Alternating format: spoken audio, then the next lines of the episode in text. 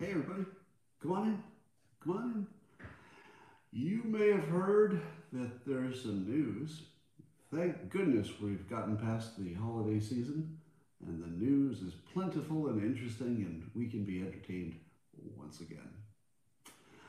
Um, I don't know how long I will be still platformed, coming to you at the moment on both the Periscope and YouTube platforms simultaneously. But how long will I still have the ability to be platformed? Probably not very long. Um, but let's see if we can get through today. And in order to enjoy this to its maximum potential, well, all you need is a cup or mug or glass, a tankard, chalice, stein, a canteen, jug, or flask, a vessel of any kind. Fill it with your favorite liquid. Join me now for the unparalleled pleasure, the dopamine hit of the day, the thing that makes everything better. It's called the simultaneous sip. Oh, it seems that the uh, there's some complaints from YouTube. Let's see what we can do about that. YouTube, are you happy? That should make it better. All right. Um, you know, I own some Twitter stock, full disclosure, but I don't know if it's going to go down that much on Monday. I hear a lot of people saying that. But what exactly is the other Twitter service you're going to use? Parler and Gab are probably going to be taken down by Apple and uh, the Apple Store and Google Play. I think Gab's already taken down. So let's try this again with sound. Okay? All you need is a cup, mug, a glass, tank, chalice, stein, a canteen, jug, a flask, a vessel of any kind, fill it with a simultaneous sip. Go. All right, well, the good news is I've uh, ordered an adapter. So this problem where I can't be charging my iPad at the same time the microphone is plugged in should be solved by this afternoon. Yeah, it was the best sip ever. You're right. It was the best sip ever. Let's talk about the news, not coffee. Well, you all know that uh, Twitter has banned Trump for eternity from Twitter. Now, it's hard to imagine what that meeting was like. I don't know if it was a physical meeting or a Zoom meeting, but don't you think Twitter had some kind of a management meeting to decide whether Trump should be banned forever? Now, I think that the, uh, the justification is that he might have been, in their opinion, fomenting some kind of, you know, uh, trouble. But how did they do the calculation? Because leaving Trump on there to say things, you could assess that uh, you know with some risk. You could say, okay, the things he says might cause more things like the uh, attack on the Capitol, so you don't want to have that risk. So you can reduce it by taking him off the platform. But isn't there an offsetting risk? I mean, isn't there a risk of actual civil war? how, how, do you weigh those? So let's say that uh, taking Trump off the platform, if you were just going to go through the math of it, let's say that you believed it would be a 50% likelihood to reduce 20 deaths because there might be more unrest. Let's say 20 people might be killed by the time all the unrest is done if Trump were allowed to stay on the platform and said things that got people fired up maybe a 50% chance of 10 people dying. Now, the way you would calculate that is you'd say a 50% chance of 10 people dying, just for analysis purpose, purposes, you treat it as uh, 10 people. So a 50% chance of 20 people dying, you'll, you'll weigh that as the value of 10 people. It's not really 10 people, this is just how you do the analysis. And then you say, okay, but what about the other way? Where you take him down and you anger 71 million people who feel that they've lost everything that, that makes the country the country freedom of speech, freedom, basically the, the freedom to have an opinion and not be punished for it. What is the risk of that? Well, I would say the risk of that is full civil war, wouldn't you? Like actual civil war, not the kind where some people are protesting and saying things and things like that. But if you shut down the ability to communicate, or it even feels like you did, uh, because Trump's such a big part of that communication, what would be the expected risk? Now, I think the risk of an actual physical civil war is low. But what is low? 5%? Let's put a number on it. Let's say 5%. Is that fair? Do you think that uh, shutting, shutting down uh, Trump from Twitter gives you a 5% chance of civil war that didn't exist before? Is that too much? So let's say 5% of civil war. What, is, what would be the expected risk or number of people who might die in an actual civil war? Let's say a million. I don't know, you, you'd be guessing, right? Let's say a million people could die in a civil war. So you would take 5% of a million and you would compare it to 50% of 20 and you'd say which is bigger. 5% of a million, it's a lot bigger. So if I were in that meeting and somebody said we're trying to reduce the risk to the country, and let's say it was a, let's say it was uh, entirely non-political and it just had to do with safety, or safety plus the you know the future of, of Twitter, which would be similar. You know if they don't if they don't protect safety, they're going to have to pay for that too. So if I were in the meeting, I would say it looks like you're taking a 50% chance of 20 people dying, 10 people, comparing it to uh, what, 50,000 people dying the other way. So you've saved 10 at the cost of 50,000. Now remember, we're only talking statistics, so that 50,000 is very unlikely because it's unlikely there would be a civil war.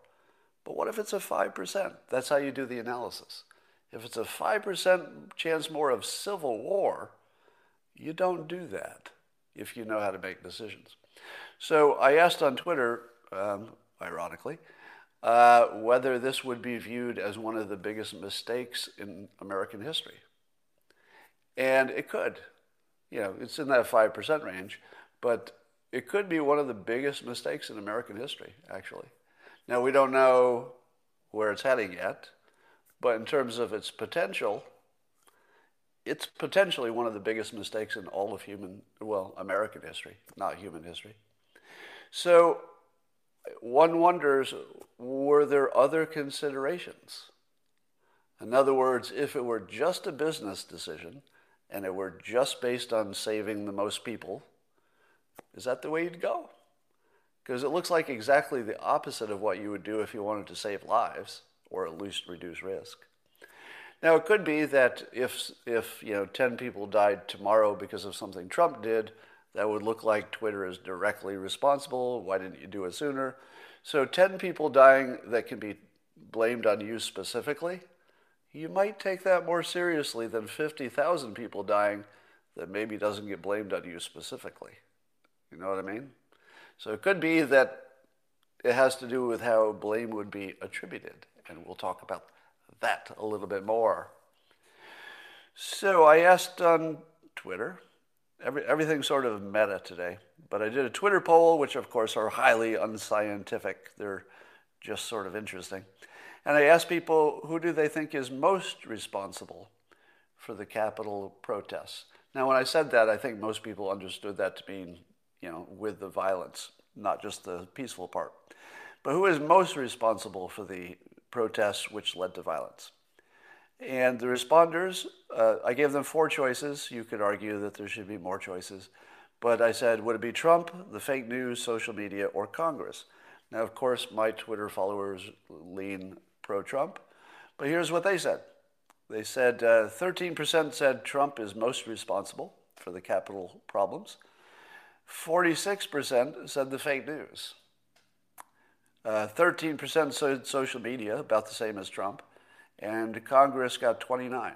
So by far the two entities which are blamed the most for the Capitol protests are the fake news and social media. And social media, of course, is a a booster of fake news and a creator of fake news. So here's how I see the world. Yeah, there's a whiteboard. Yeah, didn't see this coming, did you? Bam, whiteboard time. Coming right at you. All right, here's how I see the world. There is a blame chain, which is to say, it's not that one person had to do what they did in order to get the result we got. It had to be way more than one person. You had to have everything that was uh, part of the causal chain had to be just the way it was to get just the result you got. If you change any of those elements, you get a different outcome. But let's say you tried to apply that thinking to a murder, and you say, wait, wait, it's not the murderer's fault because all of the other things had to be in place before that murder could happen. The victim had to be there. Well, that's not the murderer's fault, right? So it doesn't make any sense for a criminal situation because when it comes to crime, you need a specific criminal to punish so that society can see people getting punished, and so there's a, a reason not to do the crime. But in the criminal situation, you're really just looking at stopping crime. You're not philosophically asking, well, who is really responsible? Could it be the parents of the criminal? Could it be society or the way they learn things? Could it be that they were bullied in school? Those could all be 100% true, and they could be 100% the cause. But in the legal world, you just say it's just got to be the person who pulled the trigger, right? So let's agree that an analysis about the legal system and who's to blame would be unique and you would, you would ignore a lot of reality because you have to for the legal system. But let's say you're just saying, in general, whose fault is it? I'm not putting anybody in jail. It's not the court. It's just we're talking. And we're going to say, who actually should take the blame? And here's how I see it. You've got a fake news business, which gave us the fine people hoax, the drinking bleach hoax, and uh, nonstop bias. You could say that it was on both sides. You could say the right was biased and fake news, but it's just different fake news, and I won't argue with you on that. My only point is, what would, thing, what would things look like if we had a reliable and credible free press? Well, when the election happened, the free press would have done two things if they were like a real free press. They would have dug into each of the allegations. They would have created a master list and said, here are the allegations, here are the people debunking it, and here are the ones that you know were judged in court one way or the other.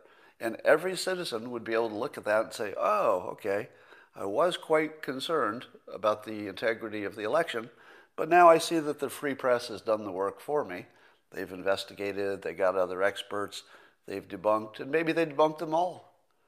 What, what, what would be the outcome if a credible press, both the left and the right, looked into it, compiled a complete list, considered every claim, and debunked it all with experts, not themselves?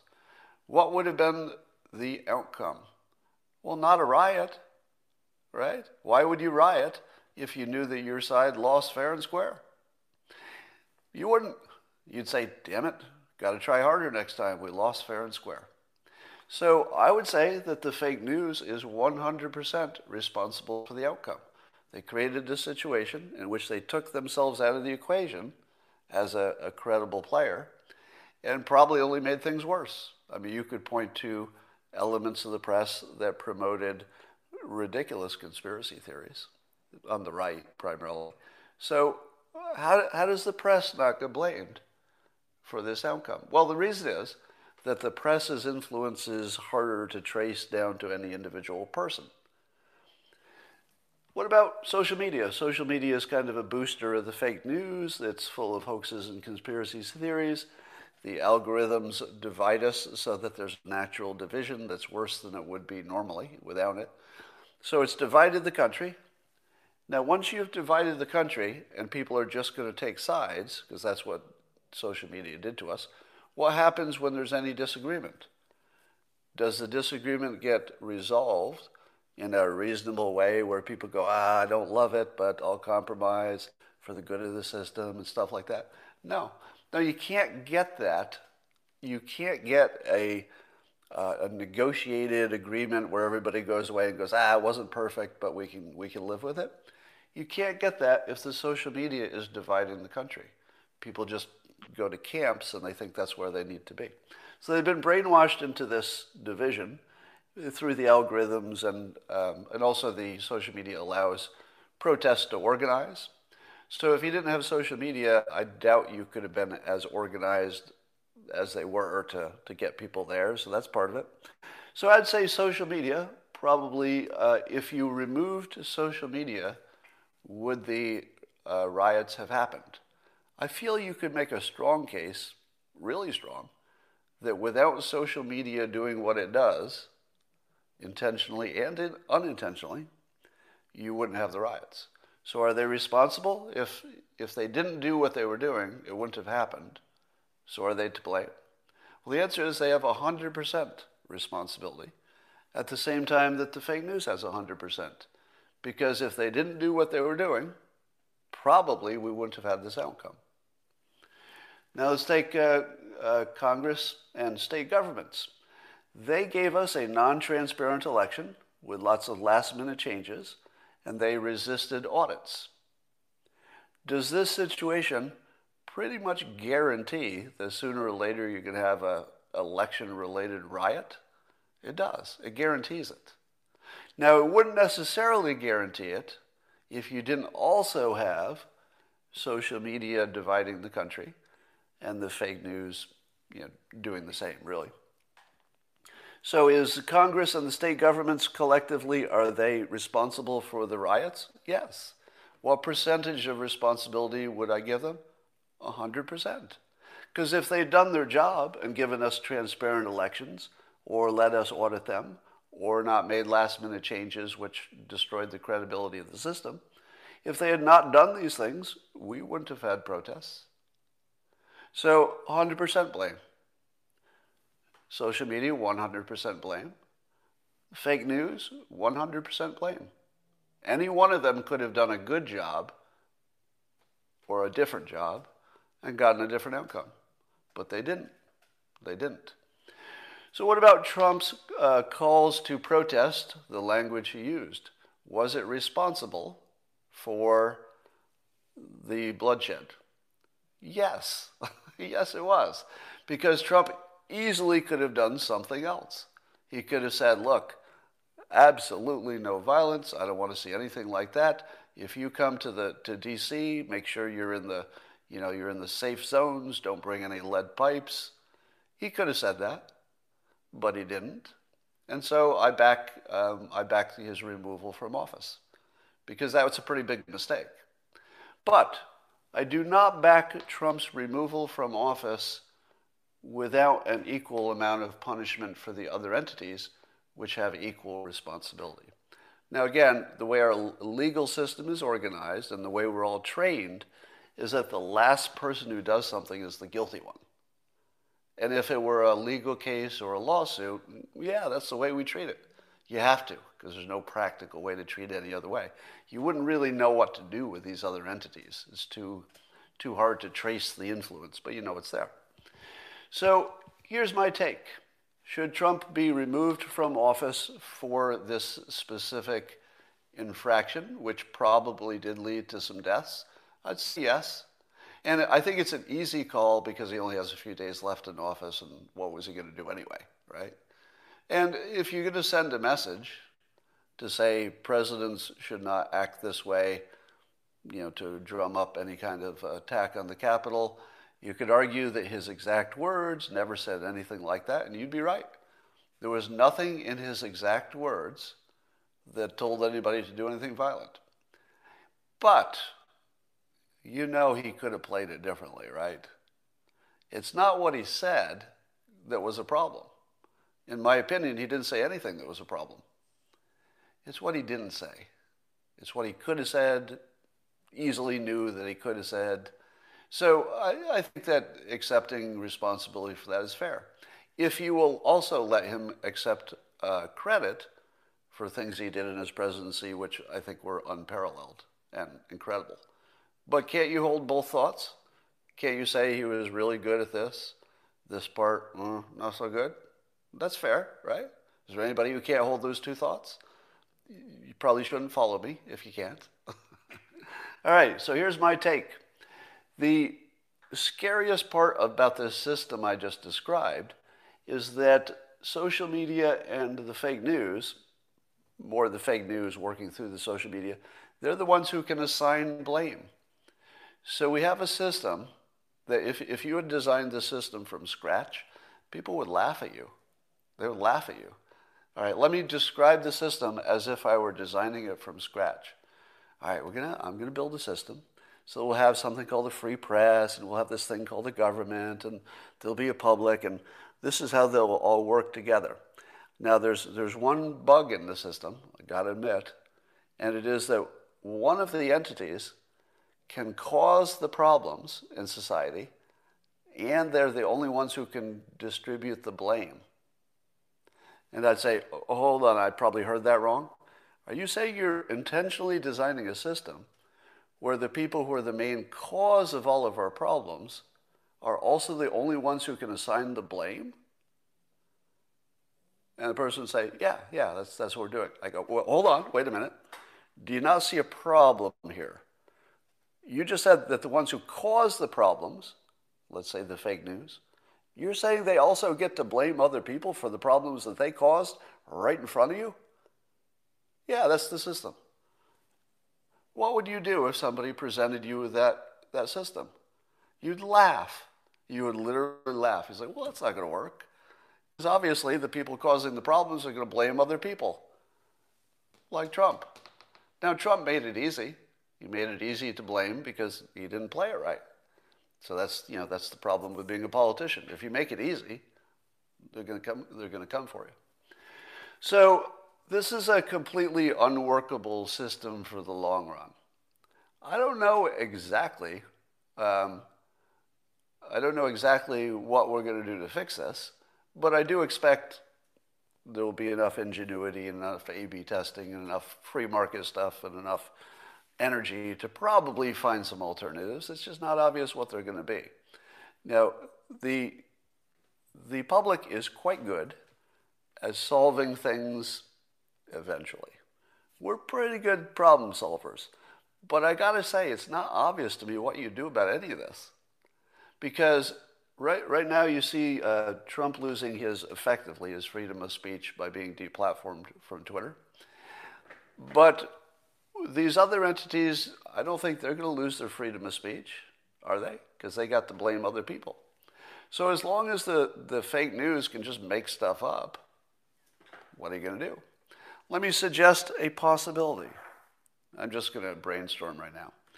We watched Trump get uh, kicked off um, not just for inciting violence, but I think they would have kicked him off anyway for making election claims that social media says are not true.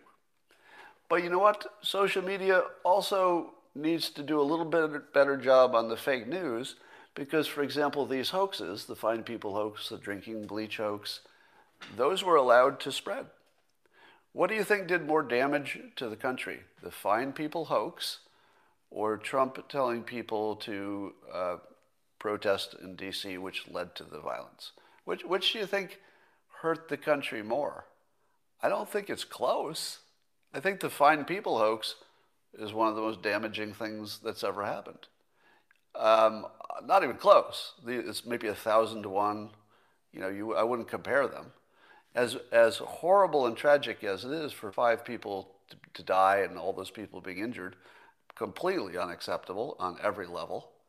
But the Fine People hoax is worse by maybe a thousand times worse. It's not even close to what it did to this country. But social media allows that to stand. Now, that's an obvious lie. You just look at the transcript. Oh, obvious lie. Why is that allowed to stay? Could it be that the real way to solve this is to put pressure on social media to, wait for it, wait for it, use their own standards? Because that's a pretty strong argument, isn't it? Hey, social media, we'd like you to use your own rules. Just use them consistently. And I think we would need to pick a few items, let's say we being anybody who's concerned about the issue, pick a few items and just just die die on the, that hill. Just say, look, as long as you're allowing people to say that the Fine People hoax is a real thing, and that you can just say that on social media with no repercussions, just pick one thing and say, you, you need to be regulated or shut down if you can't treat these the same. Right? Now, wouldn't you think, there's a question, would, would it be possible to do a lawsuit in which you just pointed out this difference and said that it's two classes of people being treated differently by the same company? Is that, is that legal? One class of people being Republicans, let's say, the other part being non Republicans could a social media company treat them completely differently when their policy says, their own policy says, they don't? Their policy doesn't say anything about Republicans and Democrats. It just says, you know, information that's terribly wrong and might be dangerous to the country, they're going to ban. What if I agree with that? What if conservatives said, hey, I like this? What if conservatives embraced it? And said, absolutely, here's our list of other things you should ban on your platform. And let's just go for it. Let, let's do it consistently. Let's do it once. Let's do it right. Let's, let's get rid of the following lies. Now, probably it would be good to have a list of maybe five good lies, like the five top lies that social media allows. And you pick the ones that are the most damaging, the ones that literally you can say, okay, that probably killed somebody. For example, when the fake media said that President Trump was suggesting drinking bleach, which never happened, or anything like it, not, nothing similar, nothing in that cat, nothing like it. And if you, if you still think that happened, you need to, you need to read up on it. But what happens when uh, the fake media says your president is so unscientific and uh, dumb that uh, he said drink bleach, which never happened. What does that do to people's compliance when the president says maybe you should wear masks? He was a little reluctant, but you know, well, he got there. Do people say, uh, yeah, I'm going to listen to the guy who said drink bleach? No, no. They, they discredited Trump, so anything useful he might have said, and he did eventually say wear masks, um, didn't have any effect because he's the drink bleach guy, according to the media.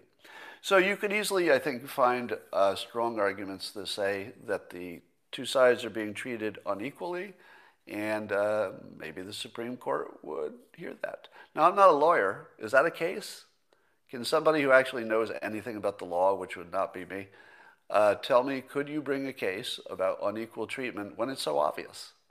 This is the most obvious case you could ever see. There's no jury in the world who would disagree that they're making up, you know, they're making up stuff and publishing it like it's true. All right, so maybe that's the way to go. Um, as we're learning more about the protests themselves, and I have to admit, uh, I was taking a little bit of a humorous uh, approach to it because there was a guy in a Viking helmet and blah, blah, blah. But when you hear the details, there were apparently members of that group with uh, lead pipes, and it was probably the lead pipes on the head that injured the cops, and at least one died.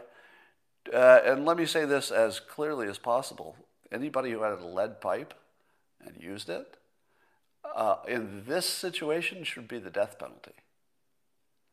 Um, you know, normally maybe not if it was like a fight or something, but if you're trying to overthrow the government, you know, if you attack the government with lead pipes, the government in this case, including the security force, I don't even know if that's jail. That should be execution, shouldn't it?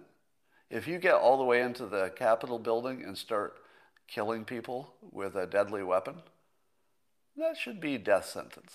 I'd be okay with that. Um, as opposed to all the peaceful protesters, of course not. There's a uh, uh, some fake news going around on a video. I've told you that video is the biggest liar. We used to think if you saw it on video, you saw it with your own eyes, and therefore it's true. It's right there on video. But of course, the last couple years, we've learned that video is the biggest liar. It's the easiest way to lie, is a misleading edit. And um, there's a video on the internet that people are saying in the comments that what they're seeing in the video is that the law enforcement opened up a door and let the protesters into the Capitol. So that's what the comment on the video says. You can see it with your own eyes. There are police officers opening the door to let people in. And then you watch the video, and nothing like that's on the video. You see a door open, but there's no law, you know, there, there's no suggestion that the police did it. There was somebody on the inside, but probably a protester who got in there and opened the door. So uh, it's the, the ability of people to be fooled has gone to like a whole new level, it seems like. That you can actually look at the video that doesn't show that thing and then tweet it with a statement that says, Look at that thing on this video, and it's just not there. This is not there. what the hell? All right. Apparently, according to Rasmussen, Trump's approval is up since the protests. What do you think Trump's approval is going to be after he gets kicked off of Twitter? Uh, you know, he has been. I feel like it might go up. What happens to Trump's approval the less you can hear about him tweeting? Goes up. but here's the, uh, the interesting thing to me. So the things that Trump got banned for ultimately were nothing you should get banned for in any of our opinions. I mean, it's obviously subjective. But I don't think anybody thought there was any content that was bannable. Even the ACL, ACLU, no friend of the president, even they're saying it went too far. Um, but apparently, one of the tweets just before he got banned was he was talking about starting a competing platform to Twitter. Now, is it a coincidence? is it a coincidence that as soon as Trump said something that was uh, vital to the bottom line of Twitter, that he was going to start a competing platform, that that's when he got kicked off of the platform for something that didn't look like a big deal? Is that a total coincidence that he was using Twitter to take down Twitter uh, and they banned him? I don't think so. I mean, uh, I don't know if anybody was at the meeting and said it out loud. Hey, Trump's talking about a competition. Let's, let's use an excuse to kick him off. I doubted anybody said that out loud. But if you own Twitter stock and you see Trump talking about making your stock worth less, which way are you going to decide? if you own Twitter stock, would you let Trump stay on there talking about stuff that would make your stock price go down? I think you'd find a reason to get him off, and it might not be the strongest reason, if you know what I mean, if you catch my meaning.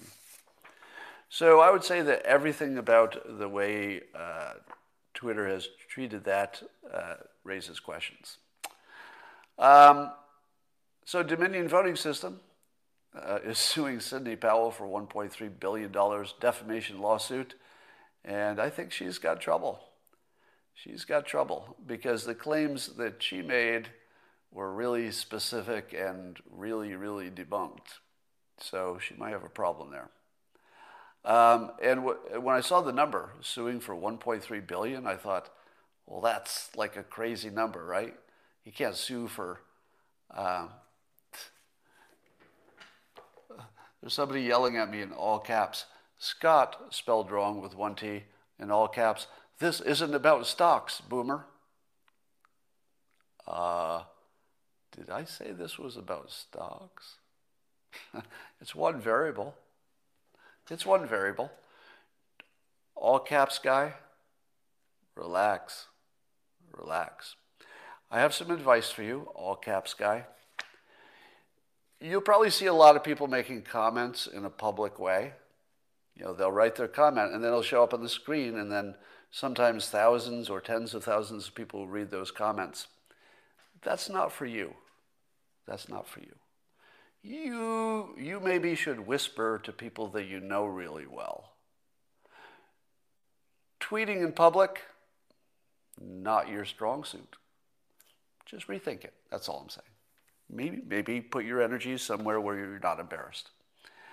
Um, anyway, the, uh, when I thought this $1.3 billion defamation suit against Sidney Powell, that's probably not too far off from what this is going to cost them.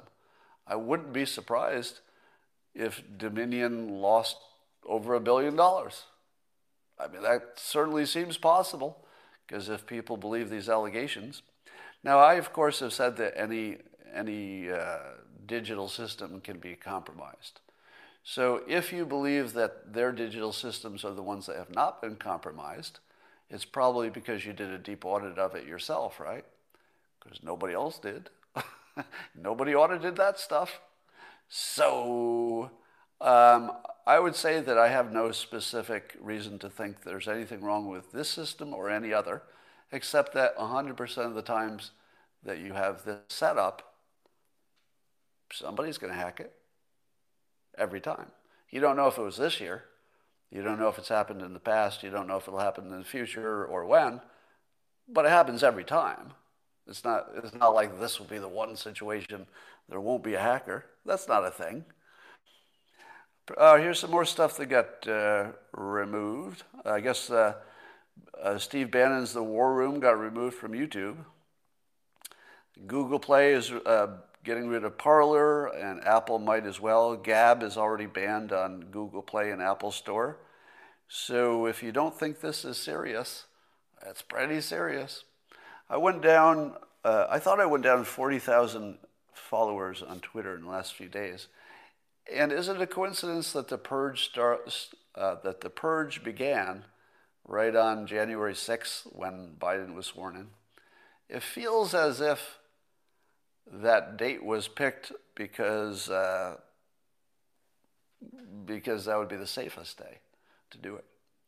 So I don't know how many of uh, the the removed users are because of bots being removed. I think that's the biggest reason. I think the main reason was getting rid of bots, but I think uh, the uh, yeah but you also wonder how many people just left the platform. So a lot of people left and have gone to uh, the locals platform. I will tell you that if I get banned here, you could find me on a subscription platform called Locals. And the URL would be Scott Adams, all one word, dot locals with an S, dot com. So I'll be there if, if anything happens to this. Um, Lindsey Graham he says he's, he tweeted, he says, I'm more determined than ever to strip Section 230 protections from big tech. Now, keep in mind, Lindsey Graham, if you strip those protections from big tech, you're also stripping it from Parler and Gab. And Parler and Gab would go out of business pretty much the same day because they allow more free speech, which allows, uh, you know, more uh, bad uh, bad voices to be part of the system. And so if they had to uh, start moderating all of their voices, if Parl, Parler and Gab did, then they would just become Twitter.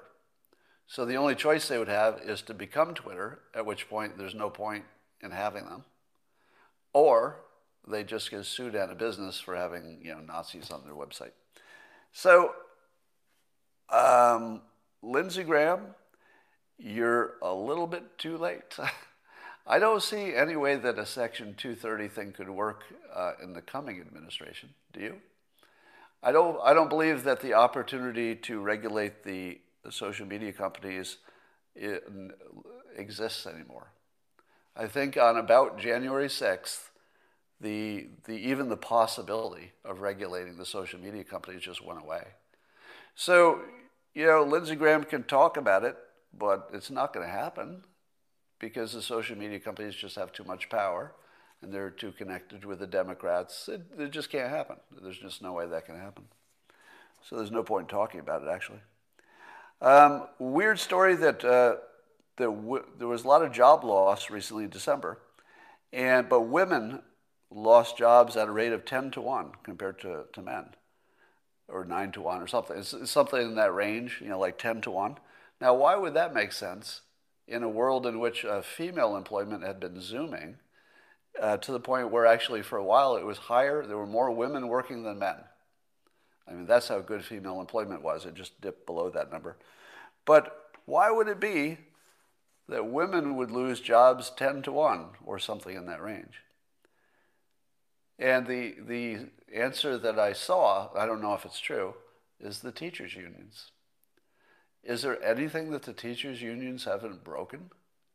Because the teachers' unions are keeping the schools closed. They have the power to you know, influence that. And because we live in a sexist, gender sexist country, uh, more women are staying home because the kids have to stay home from school than the men. Now, who saw that coming? So I don't think there's anything that you can't blame on teachers' unions at this point. So teachers' unions are, you know, brainwashing people that, you know, gets you this kind of situation. They're uh, preventing school choice, which is the fundamental cause of uh, structural racism. Because if you can't get a good education, you're not going to get ahead. So as long as the teachers' unions are destroying the country from the from the bottom up by destroying education and the opportunity to have competition in education would, make it good as opposed to what it is now. Um, teachers' unions are now invulnerable because of the Biden administration. So now teachers' unions, the most malign influence in the country, are now completely safe. The second most malign influence, which also has lots of benefits, right? There, there aren't anything that's completely bad or completely good, would be social media. And social media now is completely invulnerable under a Biden administration. So the two most negative forces in the country just became invulnerable under, under Biden. Am I wrong? Is that, is that hyperbole? The two most destructive forces just became invulnerable. I think that's true. I don't think that's an exaggeration. All right. Um, how long do you think Republicans will be allowed to use banking? You know, when we had lots of uh, non-digital systems and people could be anonymous and you know you could use your little bank and it's not connected to anything else everybody could make mistakes or be unpopular and they could still live a, a life but what happens when what happens when you you get to the point where you say something in a tweet and all of your banking gets turned off? You know that's a thing, right? That's a thing already. That if you say something in public that uh, is not popular, that you can't bank. Now, what can you do in this world if you can't bank? Well, you could try to get by with crypto, but it's not much of a life, right, at the moment that'll probably correct itself in a few short years. But at the moment, you wouldn't be able to start a business, get a loan, anything. So the ability of the fake news to just cancel you uh, is reaching you know higher and higher levels to the point where once the government gets this power, and it will, of course, the government will be able to just turn off any critic. So let's take me for example. Have I done anything that would, in your opinion, earn me a ban or get me kicked off of banking? I think the answer is no. And I, I try really, really hard to make sure I know where that line is.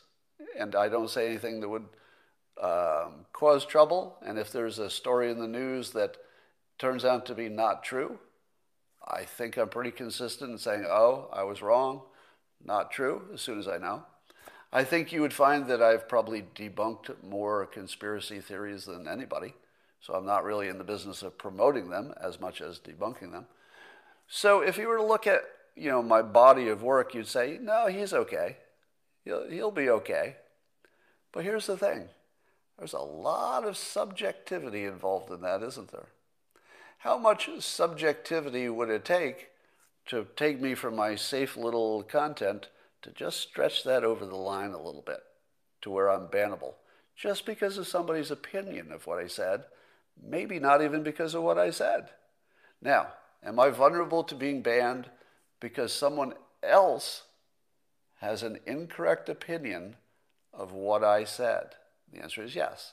Our current system allows somebody else to say, you know, in my opinion, Scott, you've crossed the line even if I haven't.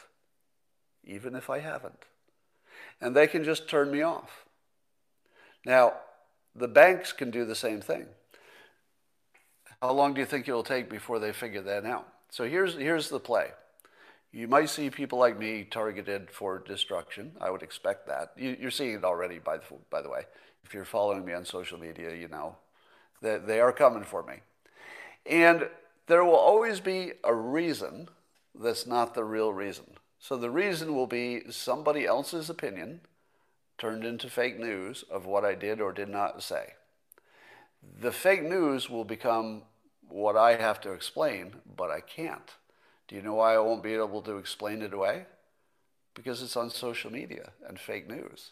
And they control who sees what. I don't have a chance. I mean, I can say what I can say, but they could just suppress it. So let's say this scenario. Let's say there's somebody who's got a strong association with Jack Dorsey. Or let's just say somebody at Twitter. Let's take Jack out of it. It doesn't have to be his personality because that, that just makes everything confusing. Let's just say it's Twitter. And there's some executives there who, who could push the button and erase me. All right? And if some politician knows this person at Twitter and says, you know, it would really be good for the cause to get rid of a guy who talks about persuasion and is maybe helping the other team. Wouldn't it be good if there were less of him? And now the person at Twitter, hypothetically, this is just a speculative kind of thing, says to themselves, well, I'll take a look at him. And if he's done anything to violate our guidelines, then we'd have cause, but I'm not aware of anything. So then he starts looking at my Twitter feed. Do you think somebody who's looking for a problem could find one? Every time, yeah. There would be no chance that they couldn't find one. And yet, there's nothing there. As far as I know, I've never done anything that would be even really close to that line that I know of. I mean, I'm not aware of anything that's even close to the line. But so easily it could be interpreted as something that I didn't say, meaning more than it meant, wrong context, leave out something, etc. So then what happens if that Twitter executive does a favor for his friend, the Democratic senator? This is all just made up. None of this is happening. And, and they take me off. What do I do? What's my recourse? My recourse is nothing. Nothing. There's no recourse. Twitter was talking at one point about having some kind of independent uh, mechanism for judging who gets kicked off, but that's not happened. And I think that enough time has gone by that you should assume it won't. I don't think there's much chance that's going to happen. So, if there's no process for getting kicked off, and you can get kicked off because of an opinion, somebody else's opinion, not your own, why wouldn't they come for me? Really? Right? Why wouldn't they try to get rid of me? It would be the smart play. So I think people like me will be targeted for destruction. And if you said, well, Scott, you can go to one of those other platforms, no, you can't. No, you can't. you, know, you, you could try, but not many people would see you there. And you wouldn't be interacting with the other side, which is the whole fun of it anyway. Um, but what happens if they turn off my banking? That could happen. How hard would it be for somebody to get to somebody in one of the payment processing companies, Stripe or something like that, and just say, you know, you've got standards, Stripe, and this guy. And then Stripe would say, well, what did he say? You know, we need some, we need some information. We can't just ban somebody because you want them. I go, well, look at the news. Look what it says on social media that this guy did. He's already been banned by Twitter, already got kicked off of YouTube. So why are you giving him banking? See what happens? You don't need uh, any new rules. You don't need any new laws. You don't need anything to change. And people like me can be kicked off of both social media and banking with no recourse. No recourse. And that's our current situation. that, that's right now. Now, you don't think that's dangerous? Um, the only thing that I would add to that, I'm, i might get kicked off social media right now. Let's see if I can uh, word this in a way that keeps me here for another day. All right? Yeah, Stripe did it to Gavin McInnes, somebody's saying in the comments. So this is real, by the way. What I'm describing is something that already happens. I'm not talking about something that might happen. You get that, right? This is happening now. I'm just saying that they could just do more of it and it could pick me up easily. It would be easy to, to disappear me if they want to. But here's the part that uh, I got to say this really carefully. Let me say it generally. I'm going, to, I'm going to say it in the most general way, and then you can fill in with your own mind what I mean. And it goes like this I'm probably the last person you want to fuck with. I'll just say that. Probably just about the last person in the world you want to fuck with. Because I am really, really flexible about most things. I'm really, really flexible. You know, if somebody makes a mistake or they criticize me, yeah, no big deal. I mean, I tend to respond to criticisms, but that's just for fun.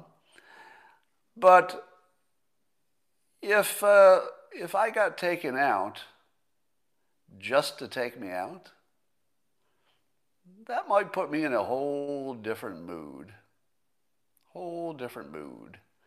And I'm just saying, I'm the last person you want to fuck with. Um, so we'll see what happens there.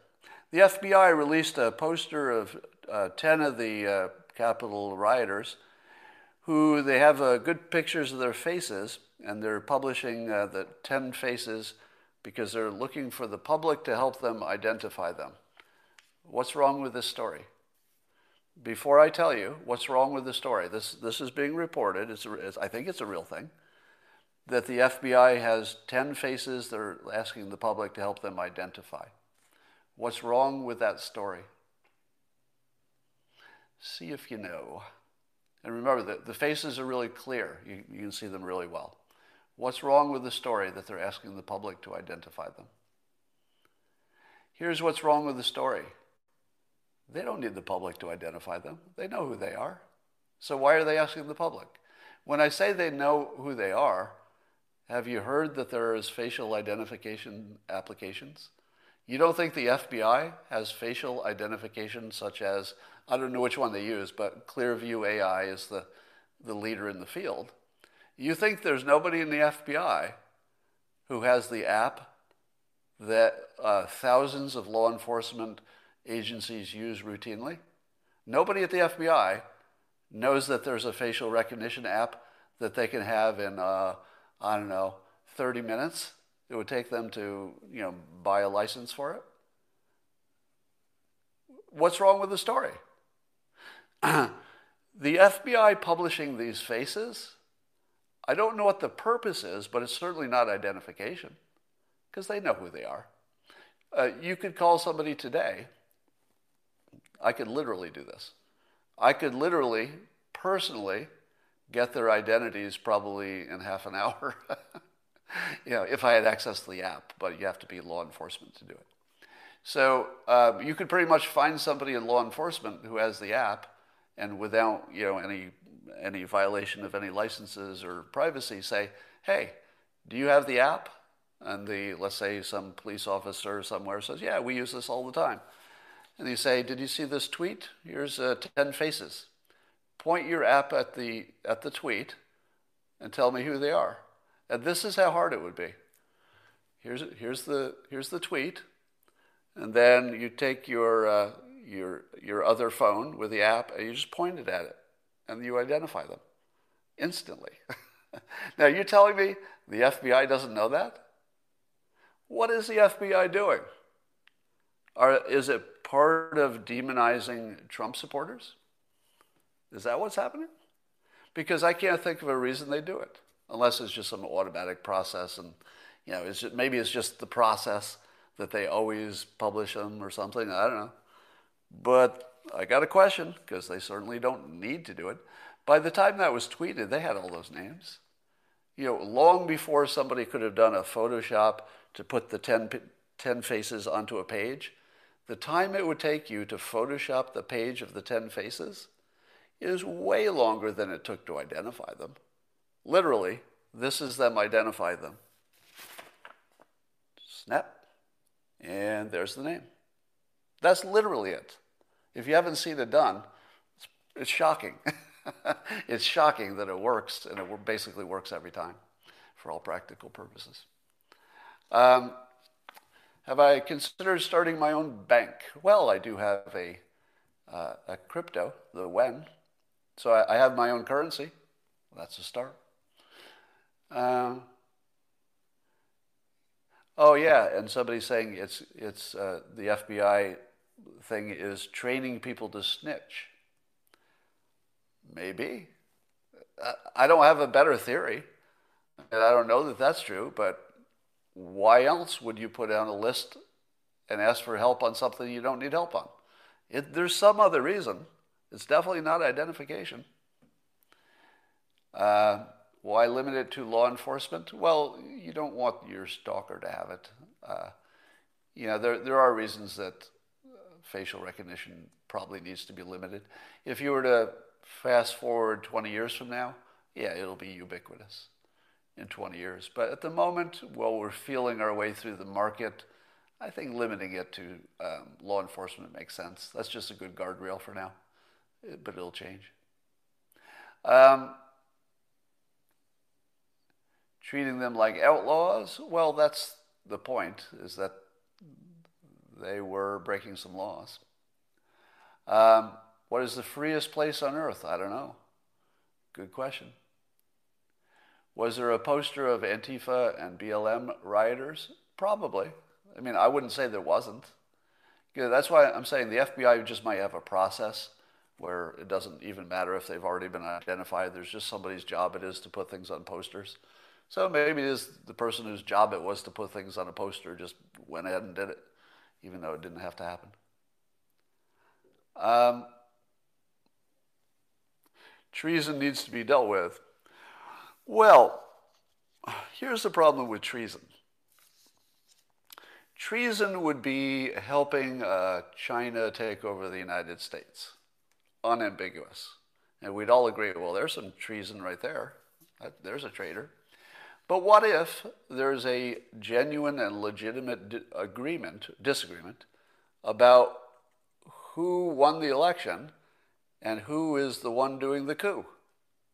So if you're uh, trying to take over the Capitol because you're trying to stop a coup, is that the same as taking over the Capitol because you are a coup? Because who was it who got to decide? That the protesters were a coup versus people trying to stop a coup. Who got to decide?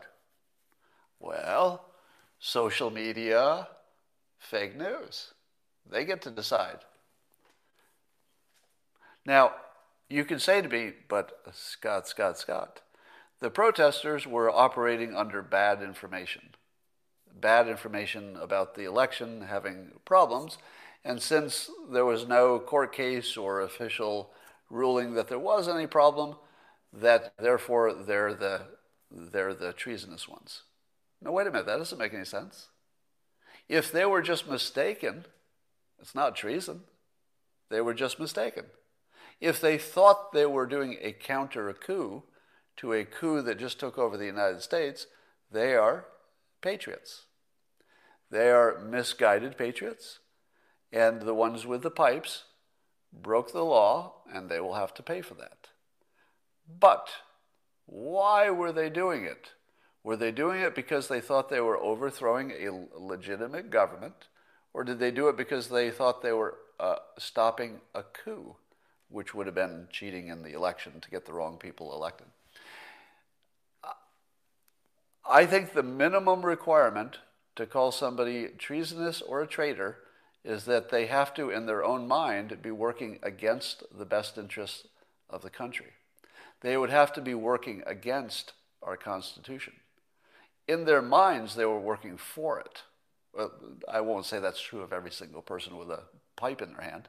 But in general, in general, they were working for the benefit of the country to keep the United States strong and to make sure that it had not been uh, fallen to a coup. That is literally the opposite of treason.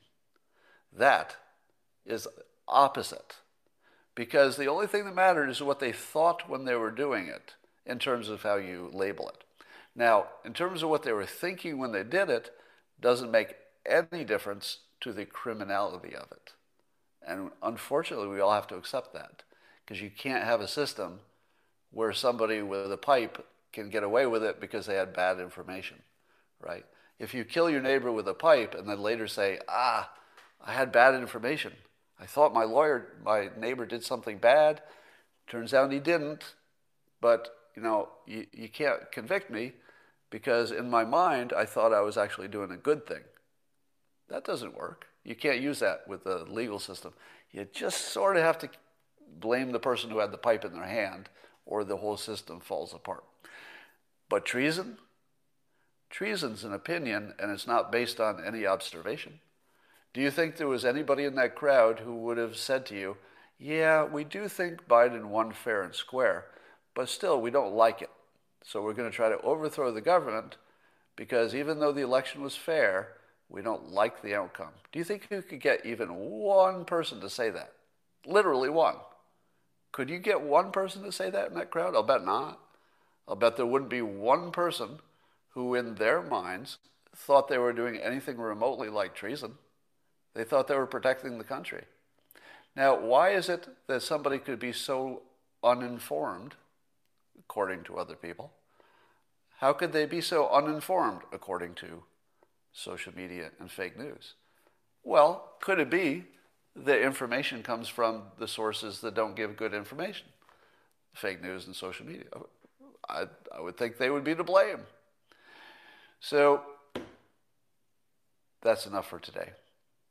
Um, nobody knows exactly where all this is going, but there is a breaking point. Nobody knows where it is, but there is a breaking point. Um, Trump, I think, is a special case in, in every way. He's a special case. And he certainly was intentionally pushing, you know, pushing the boundary. Uh, he knew he was doing it. He knew the odds of him being banned were really high. So I'm not sure we can count him like everything else.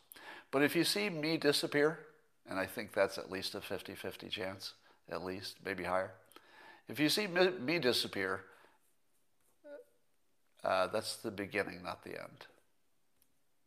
That's all I'm going to say. If I disappear, that's the beginning. And you'll, you'll know what to do at the time.